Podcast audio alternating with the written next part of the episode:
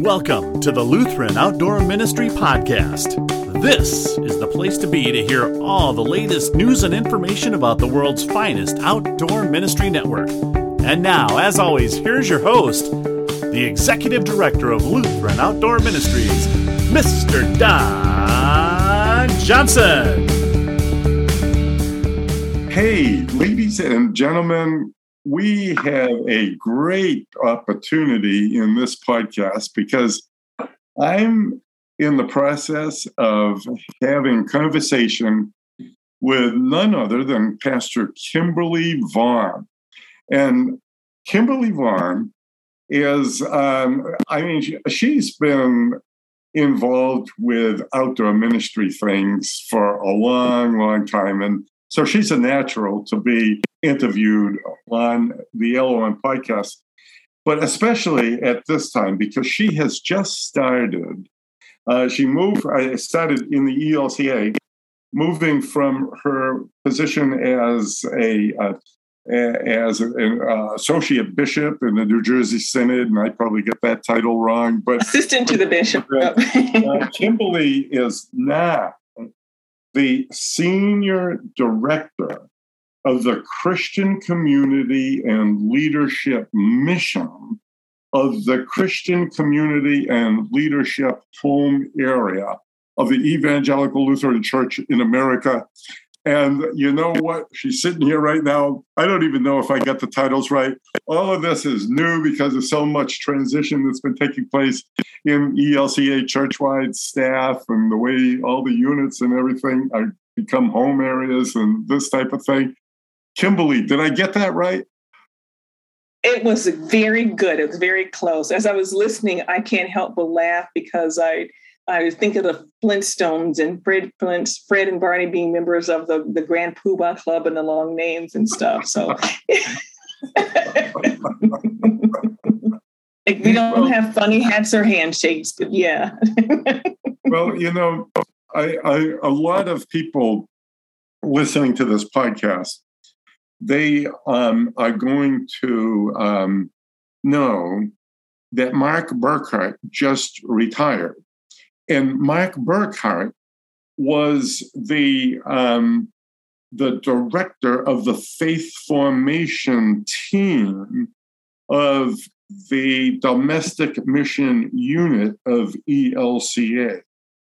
And uh, as I understand it, in some ways, you're filling a seat on church-wide staff that's similar to the seat that Mark Burkhart filled, but perhaps not totally apples to apples and oranges to oranges. So that, that's um, absolutely correct. Yes. So, um, w- what would be uh, some of the differences that we can expect in terms of what you do in your position as opposed to what Mark did in his position? Most of what Mark did did get passed down to me. Uh, I, I tried to tell someone recently, I'm not the new Mark Burkhart, I'm Kimberly. But so I did get a lot of the stuff he did. Um, some things that are new in Christian Community and Leadership Mission uh, team are the disability ministries and deaf ministry are part of my team now. Also, I'm, maybe someone's heard of Mission Builders. Yeah. Which has been around for quite some time. Um, these are usually retirees who go around and help with camps or churches with relatively manageable sized builds. Mission Builders is now part of this C C L M team as an opportunity for discipleship. So basically, it's all the children's, youth, young adult ministries, campus ministries, outdoor, all of these things that talk about and touch on discipleship. So that includes in, uh, Total Inclusion as well. So we're talking about inclusive ministries. In Total Inclusion, deaf ministries um, and disability ministries are now included in that as well. So it's a pretty big team, big umbrella. Yes, yeah. For sure. And, you know, um, I have jokingly said to you in prior conversations and uh, to a few others that uh, my observation that the director, uh, the, the executive director of the Christian community and leader leadership home area is Phil Hirsch. Correct. And that Phil Hirsch uh, went to the E L C A from New Jersey. And um, Mark Burkhart was the director of the faith formation team, and he went to the E L C A churchwide from New Jersey, which is uh, he he he was the executive director of Camp Eisler, which was the predecessor camp to what we now know as Crossroads Camp in New Jersey. And now you are the um, senior director of the Christian Community and Leadership Mission, and you're from New Jersey. And do you have to be from New Jersey to get a position at E L C A Churchwide? No, but we are trying to bring some East Coast attitude to the Midwest and yes. to the rest of the E L C A. Yes, I can vote for that. Absolutely. So now, um, your position prior to going to E L C A Churchwide was with the New Jersey Synod. And I know that you're Correct. very familiar with Crossroads Camp, and um, uh, that, of course, is uh, an L O M, one of our eighty-nine L O M organizations, and very involved with L O M. What what what were you doing in the New Jersey Synod? What was your position, and what you what kinds of ministries were you involved in there in, in New Jersey? Thank you. I was assistant to the bishop for the New Jersey Synod for five years. When I began, my position was more specialized, focusing primarily on multicultural ministries and discipleship and witness, and also liaison, being a liaison to our Synod's um, anti-racism team. Since then, I've become what the bishop says, more of a generalist. I cover all areas, uh, whatever is necessary, what's needed. So Um, call processes with congregations, mediating sometimes conflict, being a consultant when congregations needed something, some assistance on anything very specific, uh, particular. I did a lot of hospitality training with congregations, which was absolutely fun. And we also, I created an active bystander training for members of our congregation to participate in, um, and that's actually exploded in popularity. Started that in twenty seventeen, and it is still going on. Um, so those are the main things I did. Um, and all other duties the bishop assigned, that's in invisible ink on my letter of call. Got to preach then, on visiting congregations, did a lot of visiting and preaching. So I, that was fun too. And so many of our camps and employment agreement will say, and and other responsibilities as assigned. Exactly. So, uh, so um, of course, in New Jersey Synod, you you were involved quite a bit with um, with Crossroads Camp. Along the way of your church career, and even before, are there other L O M camps that you've been involved with over the years? Uh, I did not get an opportunity. I was in Southwest Texas for just a year, and I know that our confirmation youth and others often went to um, Camp Chrysalis there. I did not get a chance to participate in that. But when I was in Ohio, um, growing up in Ohio, not in my childhood or youth, but I worked for Lutheran Outdoor Ministries in Ohio for a number of years. I served at uh, Camp Frederick, which oh, yeah. uh, it's, yeah. it's no longer part of, of L O M O, but a big part of my my formative years. And I worked at Lutheran Memorial Camp in Central Ohio. Okay. And, um, you know, I think when I was, uh, my first call as a pastor was in Michigan, and we are, our congregation supported very strongly um, Living Water Ministries in Michigan that um, C J Clark is now the head of there. Yeah. Um, Got to know C J and Dan Smith when he was there as well. Oh, my goodness. Yeah. How about that? Well, certainly some good connections with some really vibrant ministries. And um, That, I'm sure, will be very valuable to you as you continue on with um, with your role in the uh, churchwide uh, staff of E L C A.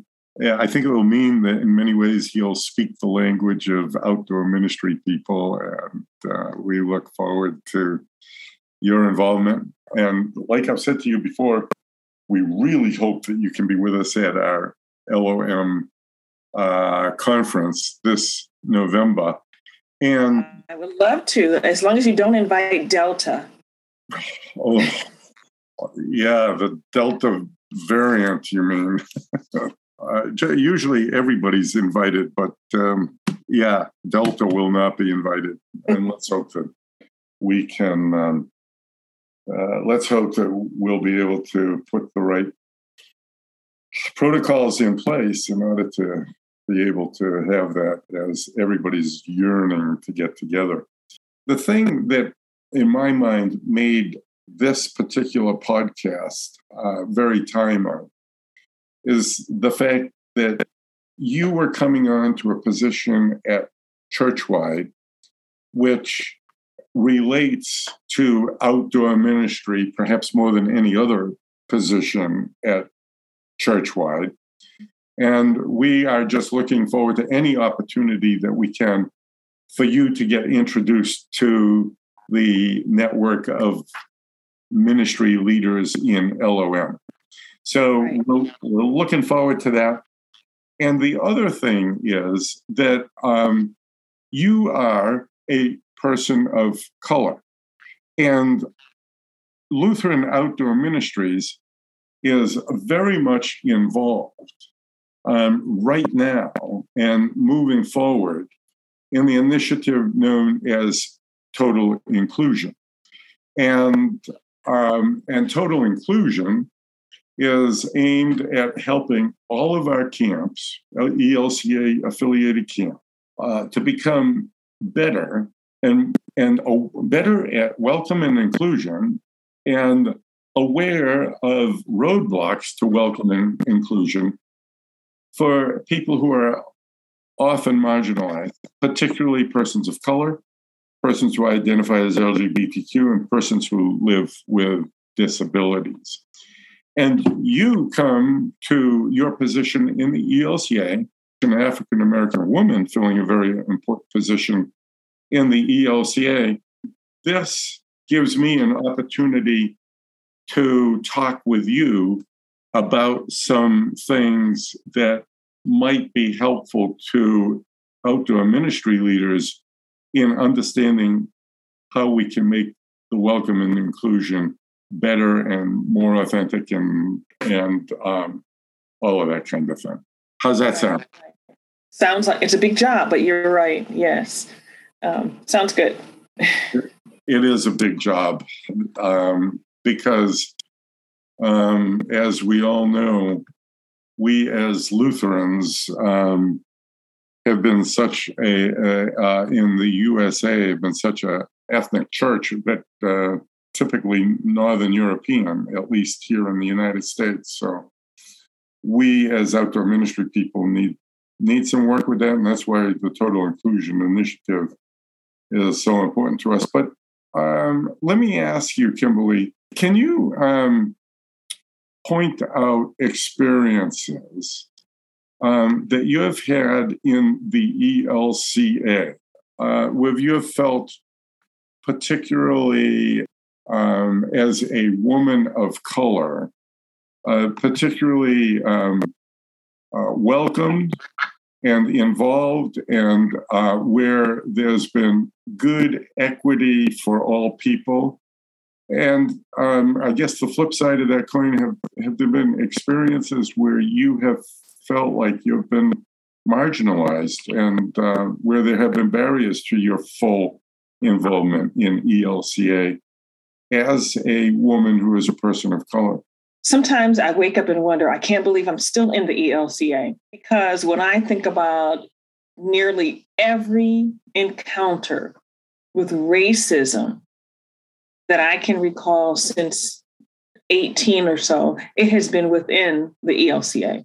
mm. in some form or other, some aspect of the E L C A. It has been the church that has committed acts of racism against me, um, whether that's racial harassment, racial discrimination, just plain out racism, racist comments or st- statements or things like that. I want to start with the, the, the good things, though. When I was invited to interview with Bishop Tracy Bartholomew in New Jersey, I was still in Texas and looking for a change because it was not a life-giving experience there for me when it comes to race or gender. At some, some places are just difficult. But when Bishop Bartholomew described the position that she wanted me to interview, I felt like it was written for me. I felt like this has been me all along. It touches on all the things I'm passionate about. And it was the first time a, a call that I felt allowed me to be my full self, being Black, being female, being passionate about justice, about preaching justice and welcome and love for all people and being an advocate for all people. I couldn't believe that in New Jersey, I would get to do that stuff. I was like, that's allowed? That's, that's, uh, we can do that? Um, and I'm not going to get fussed at or quiet. No, um, that has been my experience in my five years in New Jersey Synod. When I first met Anthony years ago um, at a, um, a youth event, but then meeting him again at Crossroads and meeting his staff and listening to them, he has done such an incredible job of creating a diverse group of camp staff and training and teaching them to be affirming and welcoming and inclusive and, and justice oriented, um, and holding them accountable to those things. He's a good teacher and a good mentor for that. Um, the staff at Crossroads is absolutely incredible. And I mentioned C J Clark in Michigan. He has done the same thing at Living with Living Waters, and, and, and there he incorporated anti-racism training into the leadership training for high school youth. I'd never heard of that before. And they were committed to that work in Living Water Ministries with the support of the bishops in the area. Um, it was a, it was an unexpected surprise to find these outdoor ministry settings that allowed me and other people to feel like we could be our full selves. Some congregations as well. My first call in Detroit was a congregation that was like that to us, free to be who God called me to be. The negative experiences, my first interview with a congregation to do youth ministry with three congregations in a Youngstown, Ohio area. And one of the pastors left the meeting and came back and told the others he was pulling his church out of it because they were not ready for colored people. This was in the nineteen nineties. Mm. In the nineteen nineties, mm. that this pastor decided that they were they were not ready to have Black people in his church. Just that and that, you know, I look back and like, could I have sued that man for this? Because that was job discrimination. But I was young and I didn't know what my recourse was. Mm. Um, I've had parents at camp. I was a program director at Camp Frederick. I've had parents yell at me because they assumed I was to blame if they if they perceived that their child experienced racism on at camp. I would say none of our kids ever stated anything like that. The kids by the end of the week were saying they had a fantastic time, but there was one experience of, of a mother who screamed and spat in my face because no one told her that her daughter was going to be a racial minority at camp for the week with Black children present. Her daughter had a wonderful week, but that mother couldn't see that, that her daughter was happy.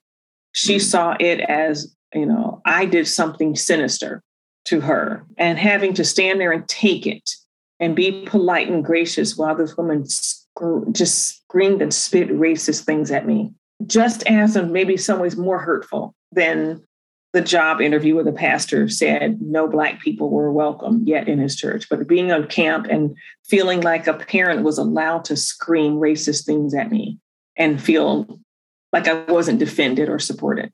Sometimes when I would, you know, leave camp at night or needing to run errands, I couldn't seem to convey how unsafe it felt for me at night in a rural setting as a Black woman, a young Black woman driving alone, that it was scary. There are parts, uh, and there are sometimes around our camps, areas that are very rural, very conservative, very dangerous when you, if you are Black and it's after dark. I had to just swallow that fear many times because um, it felt like it wasn't heard, and, and trying to get people to understand you, the camp may be a wonderful place. The setting is great. Everyone has a great time, but it is a, it is, it, it's very scary for a non-white person to leave or to arrive at your camp after dark because of the setting that it's in, the surroundings that are outside of your camp. And, you know, you have created a warm and welcoming environment, but your community outside is not that. And I have decided in some places I would not go for my own safety. Um, I'd miss a fun event because I worried about my own safety. So those are just some of the things. Uh, say, uh, just say you're thinking about an L O M camp uh, located in the middle of East Podunk someplace. The L O M camp has developed a culture and an atmosphere similar to what you experienced at Crossroads Camp. Right. But the, the surrounding community is um, not so friendly. Right, exactly. Is there any advice you can give to outdoor ministry leaders about what to do about that in order to um, make it possible for you to be involved in their residential program on site? It, it seems like there's, there's something that's out of the control of right. the camp management, and and yet maybe we're missing something. Yeah, it, it, I would it, I would really strongly encourage camp directors and staff to not dismiss that, to not downplay when a person of color um, says, I like your camp, but the surroundings are scary.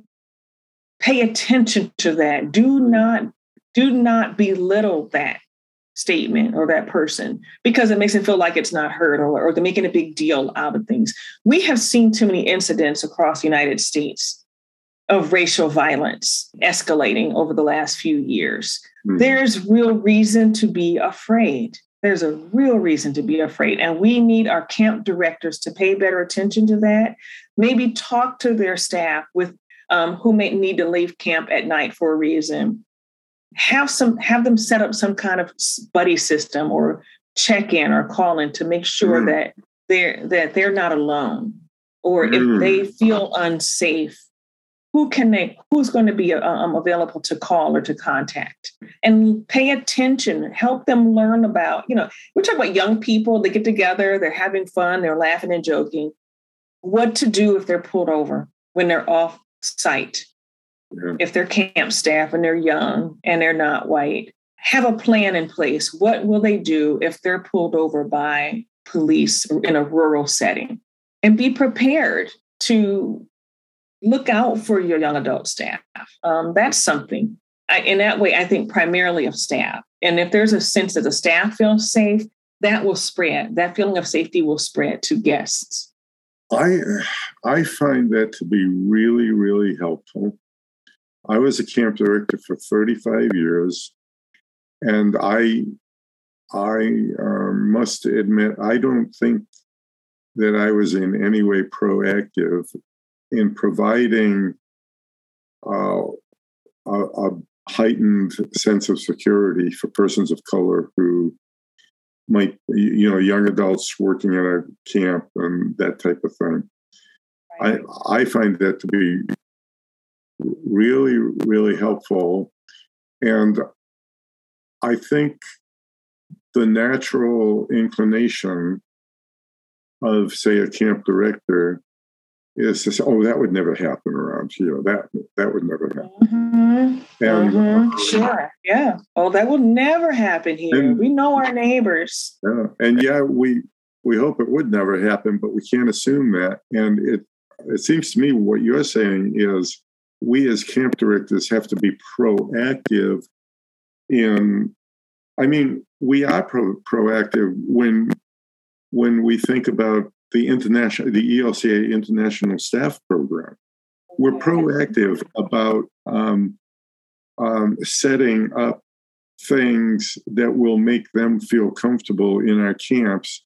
They're not asking us to do it or telling us to do it, but we're doing it because we know that it's important. So um, right. I, I think just that piece of advice right there is so, so helpful. You know, and as I told you before, one of my areas of, of passion is hospitality. If we extend hospitality to camp staff or international camp staff, why can we not extend that same kind of hospitality to staff and guests, our non-white staff and guests, and and and L G B T Q I A and those who are differently abled? It's hospitality, mm. thinking of the other first. Sure. Yeah. And attention to the other. Yeah. Yeah. A- absolutely. And um, certainly events in the last several months have, uh, highly publicized events have demonstrated that um, we can't take the safety and security of all persons um, for granted. And the, Absolutely. Wow.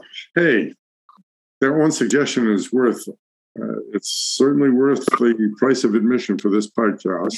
But, um, well, I think it also will rebuild and strengthen trust with yeah. people in our outdoor ministry settings and and and, and, and leaders. It's like, okay, I you really care about me. You care about my safety. You care about my concerns.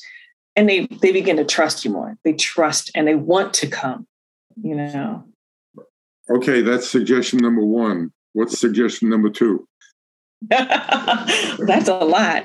Um, I would say have something that's part of a staff training that trains the staff so they know every year, whether they're brand new or returning, that these are the things we commit to, make them values that we will commit to. We will hold these, we will prize these, just as we prize those songs that we can't change the lyrics or the hand motions to, that we can't change for forty years, because it will upset everybody.